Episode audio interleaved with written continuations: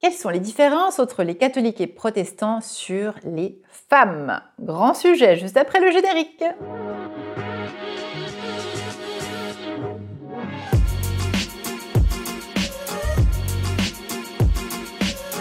Je m'appelle Caroline Acosta, je suis auteure, théologienne, pasteur de l'Église protestante réformée et aujourd'hui on parle des femmes dans l'Église. Avant de poursuivre, j'aimerais remercier ici l'Église unie du Canada qui euh, soutient ma mission et mon témoignage sur le web en sponsorisant cette vidéo.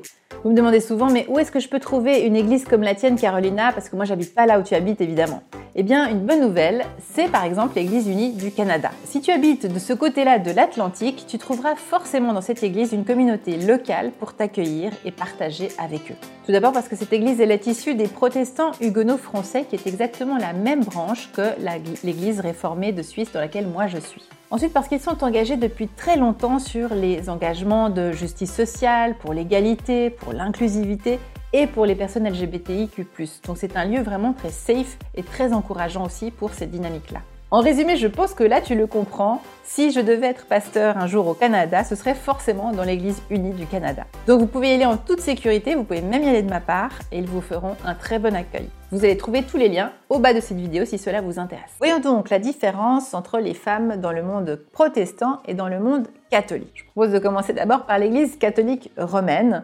Euh, peut-être vous l'avez vu dans ma première vidéo sur la différence des églises catholiques et protestantes, sur la notion d'église. Et eh bien justement, j'expliquais que dans la lignée de l'église catholique, euh, on s'appuie sur le fait que cette église est née directement depuis Jésus en s'appuyant sur ce verset de Matthieu qui disait Pierre, tu es Pierre et sur cette pierre je bâtirai mon église et que par conséquent, comme c'était Pierre et que les apôtres et les disciples étaient douze et que ce n'était que des hommes, l'Église s'appuie là-dessus pour dire que euh, seuls euh, les hommes peuvent devenir donc des euh, papes, évêques, cardinaux, prêtres, diacres dans l'Église catholique. Seuls eux peuvent être consacrés, autrement dit.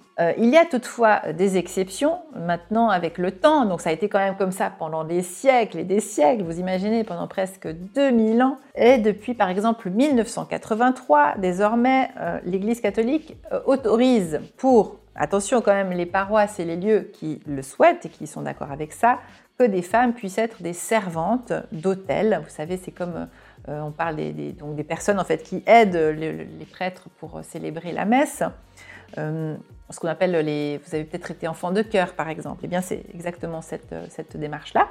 Euh, ce sont évidemment tous ces enfants et ces jeunes ou, moins jeunes euh, qui sont des servants d'hôtel, sont des personnes laïques, donc elles ne sont pas consacrées. Il y a bien sûr le rôle des femmes qui sont des sœurs, des moniales, des nonnes dans les monastères ou ailleurs et qui, euh, elles aussi, évidemment, ont une place particulière dans l'Église catholique, Dieu merci. Mais les femmes peuvent aussi faire des lectures dans le cadre d'une messe, par exemple, mais elles ne pourront jamais, ou en tout cas si c'est le cas, faites-le moi savoir, mais jusqu'à présent, ce que j'ai bien entendu, c'est que les femmes ne peuvent pas lire l'évangile.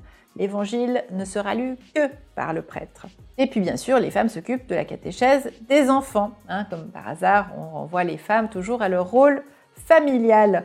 Donc évidemment, les femmes sont très engagées. Il n'y aura pas de catéchèse dans les églises catholiques, mais aussi chez les protestants, rassurez-vous, s'il n'y avait pas de femmes. Hein. ça, ça reste toujours la transmission comme une tâche euh, féminine.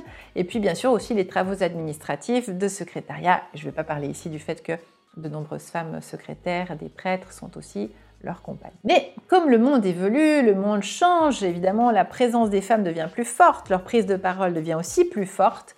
L'Église catholique est aussi en train de bouger et je trouve ça particulièrement intéressant.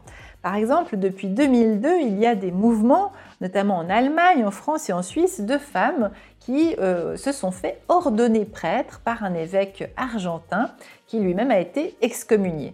Chaque fois que ces ordinations ont eu lieu, parce qu'elles ont bien eu lieu, souvent d'ailleurs sur des bateaux, eh euh, par la suite le Vatican non seulement ne les a pas reconnues, et c'est ça que je trouve quand même assez brutal, euh, c'est qu'elle les a carrément excommuniés, c'est-à-dire qu'ils ne font plus partie de l'Église catholique. il y a aussi dans les avancées, donc il y a celle-là, en 2021, par exemple, aussi, euh, il y a un mouvement de femmes en Allemagne qui ont décidé 12 euh, femmes, 12 lieux, 12 dimanches pour prêcher l'évangile, donc vraiment prendre ce rôle de prédicatrice. Donc il y a un mouvement de réveil comme ça en Allemagne. Et puis en France, il y a aussi, peut-être vous en avez entendu parler, et moi j'ai eu la chance de la rencontrer, Anne Soupa notamment, qui est dans ce mouvement qui est né du comité de la jupe, ou qui s'appelle aussi Toutes apôtres, qui ont été initiés par Anne Soupa et Christine Pedotti, euh, deux théologiennes catholiques euh, romaines et féministes, et qui ont engagé ce dialogue pour parler du fait que les femmes devraient prendre plus de responsabilités, plus de place dans les églises catholiques, euh, parce qu'elles ont besoin de contribuer aux décisions et d'y participer pleinement. Elles sont quand même la moitié du peuple de, Dieu dans l'Église catholique. Et enfin, une, exception aussi quand même assez particulière que je connais bien, puisque euh, dans l'Église catholique romaine de Genève, pour la première fois euh, en 2022, une femme, Fabienne Gigon, que je connais en plus, a été nommée pour succéder au vicaire épiscopal de Genève, c'est-à-dire le représentant de l'évêque de Fribourg, euh, et c'est une femme. Et ça, c'est quand même une grande première. De même qu'il y a des nouveaux rôles qui sont par exemple les assistantes pastorales et qui représentent là aussi des équipes de prêtres et qui sont des femmes. Mais tout ça est totalement euh, nouveau et ce sont, on est aux prémices là d'un changement, mais je trouve assez beau que dans la cité de Calvin, eh bien l'Église catholique romaine soit en train de vivre cette transformation. Toujours est-il que la grande différence demeure quand même avec les protestantes, que nous, les protestants, nous avons, comme à la fondation de notre Église, comme le disait Martin Luther, nous sommes toutes et tous prêtres, eh bien finalement dans l'histoire de la civilisation, dans l'histoire occidentale, euh, pendant la Deuxième Guerre mondiale, quand beaucoup d'hommes ont dû partir à la guerre, eh bien tout simplement il y a eu un mouvement assez naturel, c'est que par exemple, les femmes de pasteurs, eh bien, petit à petit, ont dû prendre des rôles qui étaient celui de leur mari souvent.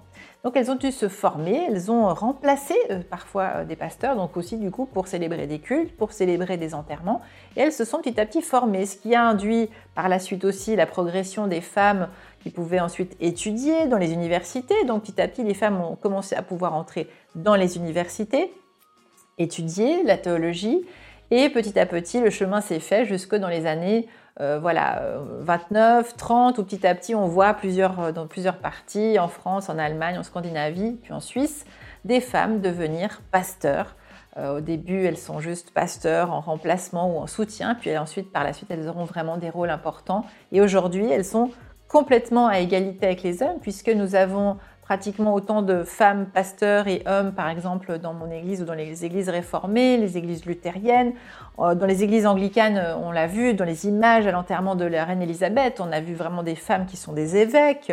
Donc les femmes, aujourd'hui, dans le milieu protestant euh, historique, ont accès à une pleine égalité à Genève, la présidente est une femme, la présidente de la Fédération des Églises protestantes de Suisse est une femme, la présidente euh, des Églises réformées françaises est une femme. Enfin, vous voyez, il y a une espèce de vrai réveil euh, assez, assez fort. Donc euh, là, on peut vraiment se réjouir dans cette pleine égalité. Mais je me dois aussi de dire que dans les mouvements protestants, pas toutes les églises protestantes ne reconnaissent le ministère féminin. Il y a encore des églises plutôt de type pentecôtiste ou charismatique évangélique qui ne reconnaissent pas les, ministères des femmes. Et je voudrais juste pour ça partager euh, trois points pour faire valoir quelques arguments s'il en fallait encore euh, évidemment pour ces personnes-là. La première chose, c'est que pour les protestants, vous vous souvenez, dans mes autres vidéos, je le dis toujours, euh, le protestant, il va toujours regarder à la source. Et euh, les femmes catholiques aujourd'hui qui travaillent aussi sur ces sujets font la même chose. Elles vont regarder, mais comment était Jésus avec les femmes? Et en fait, on est simplement très surpris, peut-être, nous ne le sommes un peu moins, mais peut-être les hommes sont un peu surpris. si vous lisez vraiment les évangiles, vous allez découvrir que les femmes, d'abord, ont des rôles majeurs, ne serait-ce que celui de la découverte du tombeau vide. Les femmes sont les premières à euh, témoigner de la résurrection, ce qui n'est quand même pas rien, c'est le cœur de la foi chrétienne. Donc elles ont un rôle majeur. Marie, euh, la mère de Jésus, elle a un rôle évidemment majeur, mais je pense aussi à d'autres femmes. Je pense par exemple, si vous regardez euh, dans l'évangile de Luc au chapitre 2, le verset 36, vous allez peut-être être surpris de découvrir qu'il y a une femme qui est prophétesse déjà dans le temple de Jérusalem. Donc ça veut dire que les femmes aussi dans le milieu du judaïsme avaient aussi certains rôles peut-être plus importants que ceux qu'on en a peut-être euh, euh, durant l'histoire. Mais aujourd'hui, comme on peut euh, non pas refaire l'histoire, mais redécouvrir ce qui a été masqué dans l'histoire au sujet des femmes, voilà, on va découvrir qu'une femme pouvait être prophétesse dans, dans, les, dans la Bible. dans les écritures plus anciennes, on découvre aussi qu'une femme a pu être juge. mais pour rester toujours dans l'Ancien Testament, puisqu'évidemment on s'appuie surtout sur la manière dont Jésus, c'est lui, euh, euh, manifesté et a témoigné et s'est entretenu avec des femmes, évidemment. Il y a deux récits majeurs pour moi. C'est le récit de Luc euh, dans le chapitre 10, les versets 38 à 42, qui sont cet épisode de Marthe et Marie, où on voit précisément deux femmes, une femme qui est, qui est affairée au, aux, problèmes de la maison, elle doit faire à manger parce qu'ils doivent accueillir Jésus, donc elle est vraiment dans des problèmes qu'on va appeler des problèmes domestiques. Et puis elle s'insurge contre le fait que sa sœur, elle, qu'est-ce qu'elle a fait? Elle s'est assise au pied de Jésus. Sauf qu'en fait, toute personne qui fait des recherches, qui s'intéresse un petit peu à l'histoire et qui va regarder de plus près, quand on dit qu'on est assis au pied d'eux euh, dans l'Antiquité, c'est qu'en fait on est en posture de disciple. Ce qui signifie que Marie, dans le récit de Marthe et Marie, Marie est en posture de disciple. Et le disciple, il se met au pied et il écoute l'enseignement. Et la réponse de Jésus quand Marthe va se plaindre à Jésus, mais tu vois pas, elle devrait m'aider, elle, devrait m'aider aux tâches domestiques. Et ben Jésus lui dit, mais non, euh, Marthe, Marie a choisi la meilleure part et elle ne, lui, elle ne lui sera pas enlevée. Ce qui veut dire que Jésus confirme le fait que Marie, donc autant dire toutes les femmes, ont le droit de se mettre dans cette posture de disciple, ce qui signifie bien évidemment qu'il n'y avait pas que douze disciples, messieurs, dames. Il y avait bien sûr aussi des femmes disciples et des femmes apôtres. Et d'ailleurs, on peut se réjouir du fait d'un autre personnage que j'aime particulièrement, Myriam de Magdala, qui euh, a été reconnue même par le Vatican en 2016 comme l'apôtre des apôtres, qui avait elle aussi un statut bien particulier.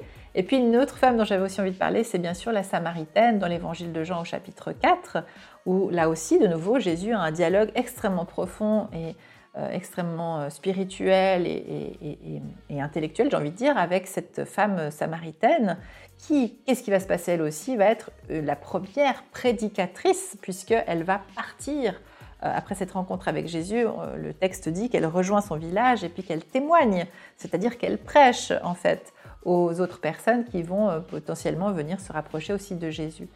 Donc voilà, simplement pour terminer là-dessus, euh, je crois que nous, avons besoin des femmes, évidemment, dans toutes les autorités religieuses et spirituelles des églises, mais aussi de toutes les autres traditions religieuses dans le monde. Et euh, nous avons la chance, et je me sens euh, reconnaissante, mais aussi responsable du fait d'avoir cet engagement en tant que femme pasteur dans une église et de pouvoir le promouvoir et soutenir aussi mes sœurs catholiques ou d'autres traditions pour aller vers plus d'égalité et donc vers aussi plus de d'égalité au sein de notre foi, au sein de notre vivre ensemble, et témoigner de ce Dieu qui veut, je crois profondément, une égalité entre les hommes et les femmes.